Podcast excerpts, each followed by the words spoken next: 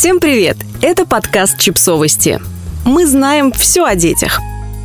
Рубрика «Личные истории». Почему женщины не дают мужчинам общаться с детьми? Автор текста – психолог Адриана Лито.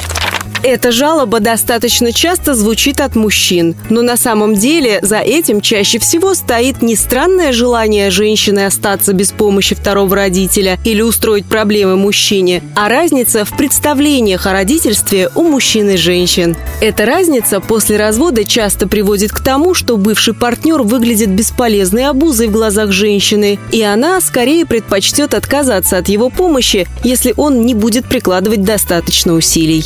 Начнем Начнем с бытовых мелочей. Доктор Мэг отмечает, что отцы часто не уделяют внимания тому, как ребенок одет, что он поел и другим бытовым вещам. Они предпочитают ходить куда-то с детьми или играть, а менее заботливые и вовсе оставляют детей в обнимку с планшетом. Для матери такое поведение ассоциируется не с заботой, а с безразличием, и ей кажется, что такой формат выходных, отпуска или совместной опеки вредит ребенку. Лайфхак для отца в разводе. Заранее подумайте о том, чем вы будете кормить ребенка, есть ли у него сменная одежда и подумали ли вы, чем вы будете заниматься.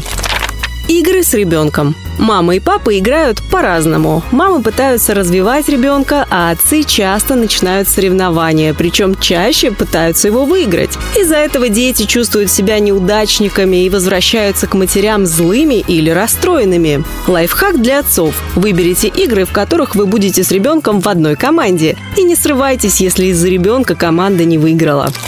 Требование подчинения и признание авторитета. Часто мужчина надеется, что сын или дочь будут его почитать просто за статус. Если этого не происходит, они могут применять различные наказания и воздействия. Срываться на крик, ставить в угол, предъявлять претензии матери. Лайфхак. Важно понимать, что, особенно если встреча происходит нечасто, отношения отца с ребенком строятся отцом. От него зависит очень многое. И авторитет не выдают вместе с штампом о количестве детей. Он строится в контакте.